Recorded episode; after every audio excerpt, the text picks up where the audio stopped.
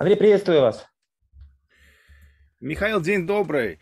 Э, дорогие слушатели, зрители, это сейчас телемост, э, как, как раньше было там Познер, не знаю кто, Москва, Вашингтон там или чего-нибудь такое. Сейчас мы к этому вернемся. Значит, Россия, Америка. Кто не знает, Михаил спикер канала, это а, сооснователь э, Smart Reading, это ну, такое издательство, ну, издательство в электронном виде, можно почитать книжки, причем книжки очень интересные, треть из них не, даже не, еще не выходила. Вот эта тема, я думаю, она будет и дальше очень сильно развиваться. Я правильно говорю? А, все верно. Мы делаем библиотеку Summary на нон-фикшн книги в тексте, в аудио, в инфографике, и я надеюсь, что ваши подписчики попробуют у нас бесплатно 7 дней, если им понравится. Ну что, давайте переключимся к фондовому рынку. Я тоже, понимаете, к книжкам это самое подключен, у меня есть авторские права, и мне присылают деньги за пленные произведения художественные. Так что мы с вами можем говорить о фондовом рынке на одном языке. Абсолютно. Чтобы говорить про Америку на одном языке, вы знаете мою позицию? Нет? А, ну, если По американскому рынку. Я считаю, что Америка несуществующее государство, это некая голограмма, а американский фондовый рынок это схема Понци. Ну, внутри это голограмма, еще одна голограмма.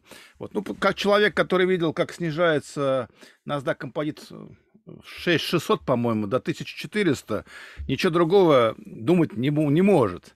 А? Вот что вы думаете о текущей ситуации на фондовом рынке? Знаете, вы затронули интересную тему. А, и проводили исследования. Те люди, которые пережили депрессию, а, они, я имею в виду депрессию 30-х годов США, они потом очень долго, очень настороженно относились к любым инвестициям на фондовом рынке. Сейчас выросло целое поколение людей, которые с 2008 года инвестируют и ни разу не видели серьезного падения рынка и думают, что рынок будет расти всегда.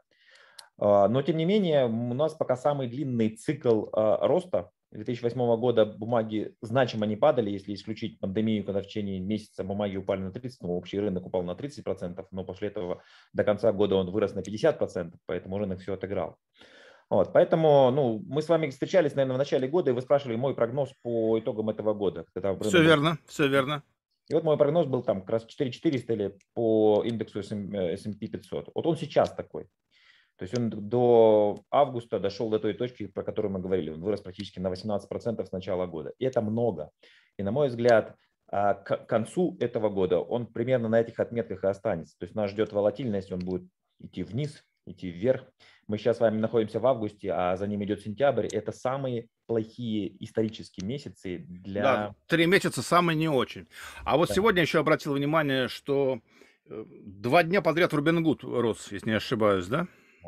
Robinhood очень интересная бизнес-модель. Я относительно недавно открыл э, счет Robinhood для того, чтобы лучше ее почувствовать. И я участвовал в pre-IPO Robinhood. Robinhood дает возможность участвовать в pre-IPO разных компаний. Мне хотелось поучаствовать в Duolingo компании. Моя дочка подсказала мне про эту компанию. Но я, к сожалению, не смог принять участие. Я не получил аллокации. Они разместились по 100 долларов, а после этого их там, цена сразу выросла до 140 долларов. Я не купил. Вероятно, все равно докуплю эту бумагу в свой, в свой портфель. То, что касается Робин Гуда, Робин Гуд разместился буквально три дня назад, и он разместился по 38 долларов за одну бумагу. бумагу. Я получил аллокацию там, на 400 бумаг. Сегодня он вырос чуть ли не до 80 долларов, и я все продал. То есть я не стал ждать до большего роста. А мне кажется, что у этой компании будет очень высокая волатильность, но у нее фантастическая бизнес-модель. То есть люди, у которых очень небольшие э, средние чеки или средние накопления, они э, очень легко открывают счет Robinhood и получают доступ к колоссальному количеству акций, э, криптовалют, опционам. И у них 20 миллионов живых клиентов. Это много. И ну, насколько компания будет останется на этом уровне 80, 50 или 60 долларов, ну, мне сложно сказать. Но это такая компания-дисраптор.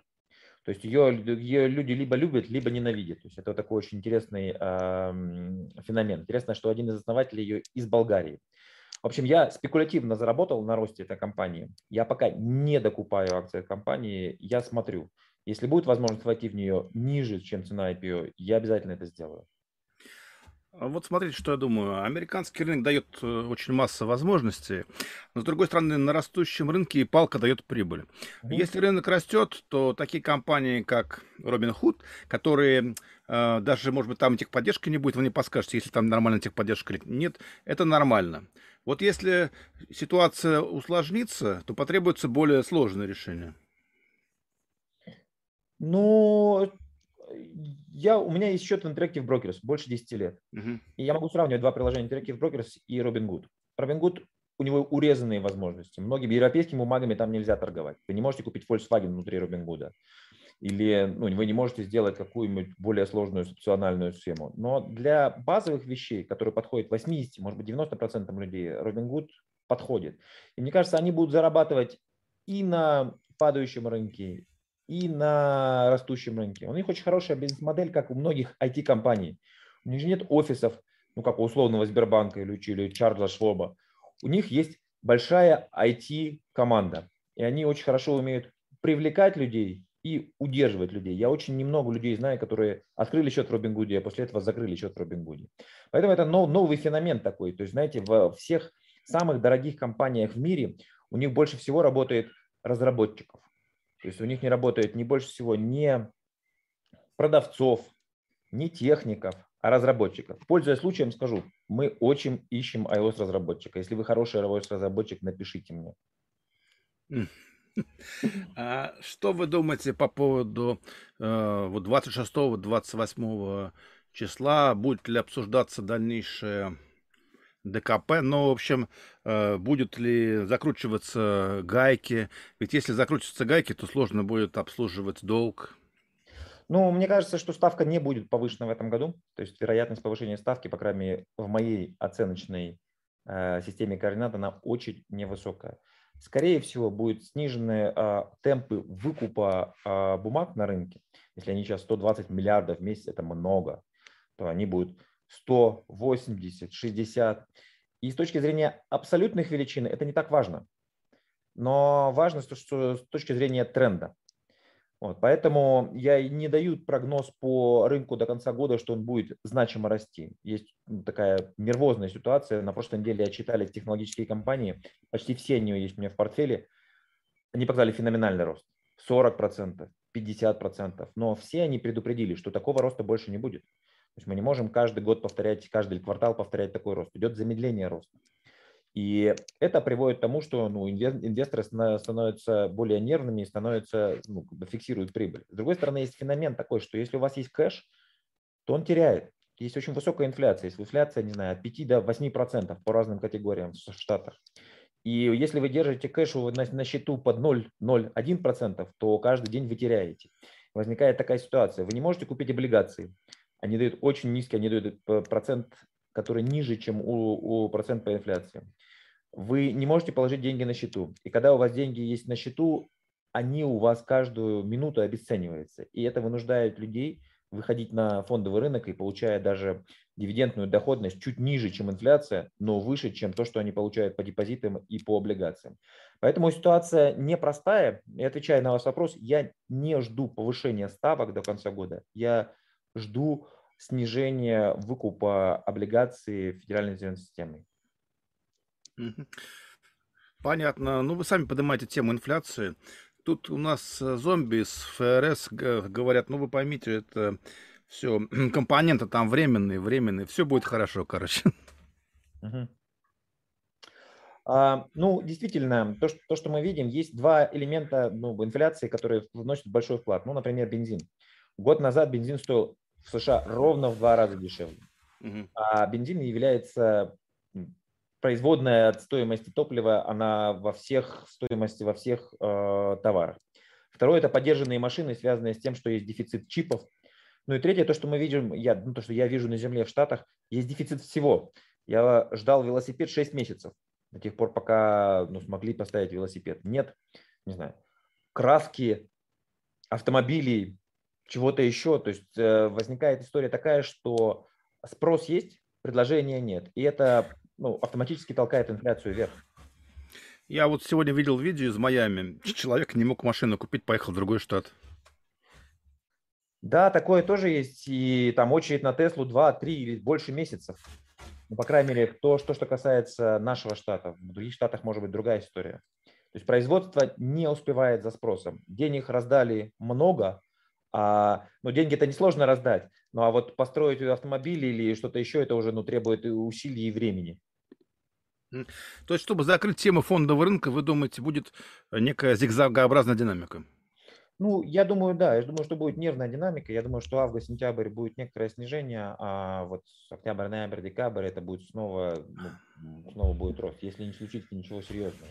Сейчас ключевые опасения, связанные с дельтой, в Штатах количество выявленных кейсов больше, чем оно было года назад, до того времени, когда не было вакцины. Вакцина есть, кейсов много. К счастью, умирает значительно меньше людей, чем они ну, умирало год назад. Я не ожидаю никаких значимых закрытий и локдаунов, которые бы сильно повлияли на экономику. Поэтому ну, мы не знаем, может быть, будет гамма, может, будет какой-то следующий, э, следующий вид вируса. Но вот инфляция плюс развитие дельты, она значимо нервирует рынки. Но с другой стороны, у вас нет выхода. То есть поставлен такую ситуацию люди, у которых есть деньги, то они вынуждены инвестировать. Ты не можешь сидеть в кэше. Ну, ну да. Что говорить, хата горит, надо куда-нибудь деньги спихать там. Да, можно сказать так. Вот. По поводу электромобилей, вы сейчас сказали Тесла. Как ты, вы относитесь к электромобилям и задумались ли о том, что может купить? Ну, я купил электромобиль, я довольно долго его ждал. Я купил Volkswagen ID4. А, я был одним из первых покупателей в Штатах. Машина производится только пока в Германии, потому что в Штатах есть мощности по производству а, электромобилей. А, мне очень нравится машина. Я сделал ну, некоторый такой тест. Я посмотрел на Теслу. У Теслы не осталось э, то, что называется такс-кредита. То есть если машина, которую я купил, стоит 50 тысяч долларов, Volkswagen ID4, 10 тысяч из них мне будут возвращены в качестве налогов в следующем году. У Теслы кончились эти кредиты. И за ту сумму, ну, у Tesla есть большая машина модель X, она стоит около 100 тысяч долларов уже, она стоит ровно в два раза дороже. Я купил в итоге Volkswagen, и я очень доволен этой машиной. У нас в семье две машины. Одна для длинных поездок – это Toyota Highlander, и вторая машина, она для города. За последние, ну, с мая я не потратил на бензин, ну, на, на вторую машину, может быть, 50 долларов. Я забыл, что такое э, заезжать на заправочные станции. Я установил зарядку дома, и для меня это было интересно. То есть я проанализировал рынок того, как работает инфраструктура зарядок электрических автомобилей. Есть несколько компаний, акции обеих компаний купир. Это первая компания ChargePoint. Они делают как публичные зарядки. Например, в Болдере есть довольно много, уже больше зарядок электромобилей, чем зарядок э, для э, автомобилей на бензине. И практически все они производство компании ChargePoint. Они производят как публичные зарядки, так и зарядки для дома. А вторая компания, она называется EVGo. Это компания, которая делает быстрые зарядки. То есть есть три уровня зарядки. Но вот они делают третий уровень зарядки, когда автомобиль электроавтомобиль заряжается за, за полчаса полностью. Пока ты пошел в магазин, он у тебя зарядился. Они ставятся обычно в таких местах, где Whole Foods и так далее. Вот. И, ту, и ту, и другую компанию я купил, потому что, на мой взгляд, Tesla стоит дорого как компания, а я купил не только машину Volkswagen, я купил и акции компании Volkswagen, потому что мне нравится, как они, они платят дивиденды, и у них большой они стоят в 6 раз дешевле, чем Tesla, потому что делают, делают значимо больше машин, и у них очень хорошая линейка. У них есть, а, ну, во-первых, из, из марок у них есть Porsche, Lamborghini, Audi, Skoda и, ну, тут Volkswagen, это Volkswagen Audi Group, который называется. И Seat. у них да, ну, еще несколько моделей. У них очень хорошие показатели, и они очень активно идут в, в электромобили. Нескольких моих друзей, у которых Audi и Tron очень довольны ими. Ну вот у меня Volkswagen ID4, я тоже очень доволен им. Интересно, что по качеству внутри машина, она превосходит Теслу. Там есть, не знаю, массаж сидений, чего у Теслы нет, закрывающиеся, открывающиеся крыши. У Теслы она всегда закрыта, ну, то есть она стеклянная, но, она, но ее нельзя закрыть. То есть я попробовал ту и другую машину и выбрал для себя Volkswagen. На этот рынок выходит сейчас Ford, и он получил большое количество предзаказов. В Америке очень популярны пикапы. Это такой Ford 150, это машина, они сделали Lightning, на, на ее открытие приезжал Байден. И это машина, в которой вы может, не только можете а, ездить на, на электричестве, но еще если у вас дома отключилось электричество, подключить свою сеть к машине и какое-то время питаться от этой машины. Или то же самое, потому что поскольку многие строители ее используют, они могут все свои электрические приборы используя, подзаряжать от машины. То есть это такое целое, целое изменение, феномен изменения э, использования машины. Такая большая батарейка на колесах. Вот, поэтому Ford тоже интересная компания. Я не добавлял ее акции в свой портфель, но я к тому, к тому, я к тому что Tesla перестает быть таким безусловным лидером, каким она была на рынке, ну, даже еще два года назад, даже еще в прошлом году. То есть приходит много компаний. Когда я ездил на сервис Tesla, э, на сервис Volkswagen, я сказал, что у них там в маленьком болдере у них очередь там на 200 машин. Они просто не успевают поставить эти машины. То есть и этот шортедж, это недостаток чипов, когда будет решен, ну, то есть многие автопроизводители выходят на этот рынок, и у них есть преимущество перед Теслой, связанное с тем, что ну, ты можешь вычитать налоги, а из Теслы уже не можешь вычитать налоги. Ну, у Тесла тоже есть преимущество. Это, прежде всего, заводы, суперзаводы батареи аккумуляторные, которые позволят им держать очень долго дешевле батареи, и программное обеспечение, которое ни у кого нет. Это так. Но с точки зрения потребителя, разница в цене в 50 и 100 тысяч за автомобиль, она для меня была критичной. То есть я не видел для себя смысла покупать Теслу за 100 тысяч, если я мог купить а, машину за 50 тысяч и вернуть еще 10 тысяч кредитов. Практически одинаково по технико-тактическим характеристикам, я бы это так назвал. А вот вы знаете, вот э, на чем погорели многие фирмы, которые пытались в 50-х годах выходить на а, американский рынок. Я имею в виду английские, все погорели, японские, а, типа Toyota, они с первого раза зашли, было очень удачно. Пришлось с второго раза уже заходить. А у них не было сервисов, запчастей. То есть они, они об этом не позаботились. Как вот с обслуживанием электрических Volkswagen? Вот есть, вот э, не получится так, что будете с континента ждать потом еще долго из Европы запчасти там? Ну, во-первых, электрическая машина, она проще. Э, в ней не надо менять масло, мне не надо менять масляного фильтра. И она проще в обслуживании. Даже Тесла, когда я присматривался к ей они говорят, вообще к нам не приезжайте. Нам не нужно, чтобы к нам приезжали.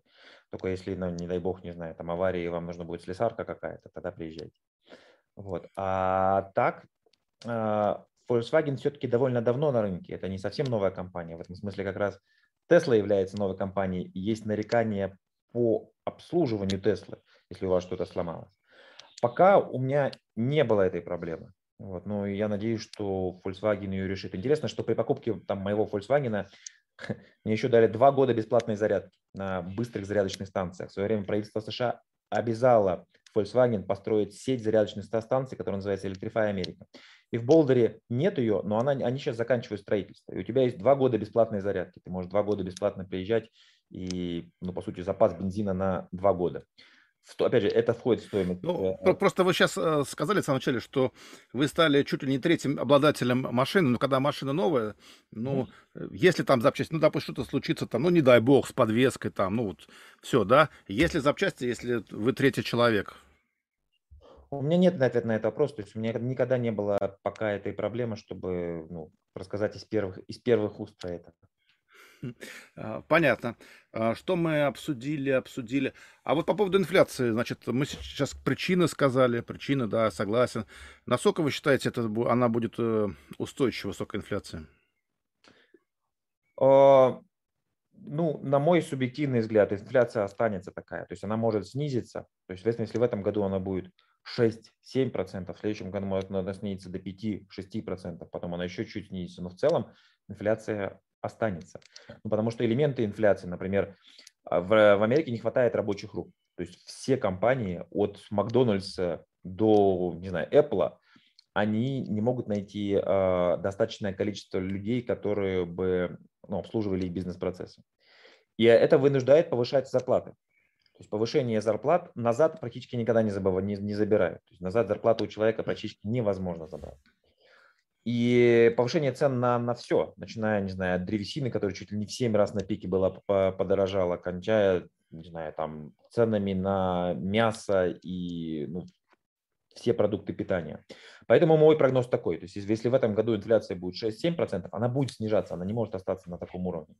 Но в целом нас ждет несколько, не знаю, 3-4 года у уровень инфляции, который будет выше, чем 2-2,5%, который таргетирует федеральная резервная система. А, сказали вы, что возможно будет некоторое снижение в августе-сентябре. Возможно. С учетом этого, вы какие-то акции оставили в портфеле? Наверняка вы оставили в портфеле любимые акции. Ну, конечно, я не выхожу из портфеля. То есть я не, знаете как, я полностью инвестированный медведь. У меня почти весь капитал проинвестирован сейчас. У меня не, не очень небольшой запас кэша. Но что я сделал вчера? Я вчера продал много колов. То есть мне кажется, что я получу эту премию и не отдам бумаги. В худшем случае, если бумаги будут дальше расти, ну, я либо отдам бумаги, либо выкуплю колы назад. То есть я послед, последний год я делаю мало движений, связанных с продажей э, конкретных бумаг, и много движений, связанных с продажами опционов на бумаге. Поэтому я сохраняю свою core-позицию. Самая большая моя позиция в моем портфеле – это Amazon. А вторая по величине позиции – это S&P 500 как индекс. Третья – это Simon Property Group, который я добавил в прошлом году. Мне они очень понравились. Это компания, которая владеет комплексами недвижимости, в которых продаются upscale такие товары, такие аутлеты. Вот. Она растет, она платит хорошие дивиденды, у них хороший менеджмент, и ну, мне, мне эта компания нравится, я ее оставил в своем портфеле. Вот. Мне не нравится то, что Amazon упал после отчетности. Э, это было больно. Но в целом фундаментально это очень правильная и сильная компания. Сейчас у них транзитный период, когда основатель Джефф Безос ушел, пришел э, новый SEO, э, ну и мне нравится то, что меняются, меняются SEO, меняются президенты. Любой человек, который приходит на новое место, человека, который 15 лет проработал на одном месте, он будет лучше. Он будет ну, смотреть по-другому. И я очень верю в нового SEO этой компании. Я ну, мне кажется, второго Амазона невозможно уже в мире создать. То есть такие, такие большие инвестиции не, один фондовый рынок уже не проглотит. А какие у вас а, новости по вашему бизнесу? Reading, что сейчас происходит? Вот сейчас, знаете, вот эта э, тема э, на острие, вот, вот, которой вы занимаетесь, в том числе и игровые компании, конечно, это не, не совсем то, но все равно вот люди, когда остались дома, они задумались. Даже вот смешно, э, я узнал, что была какая-то страшная атака, на, атака хакеров со всех серверов на игровые сервера, чтобы конкуренты топят конкурентов других там вообще.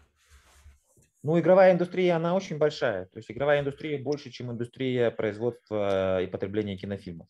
Ну, а, а ваш бизнес как идет? Он же до умных. Да, но у нас бизнес, у нас нет несколько линий, линий бизнеса. Первое, ну вот бизнес по подписке на нон-фикшн книги.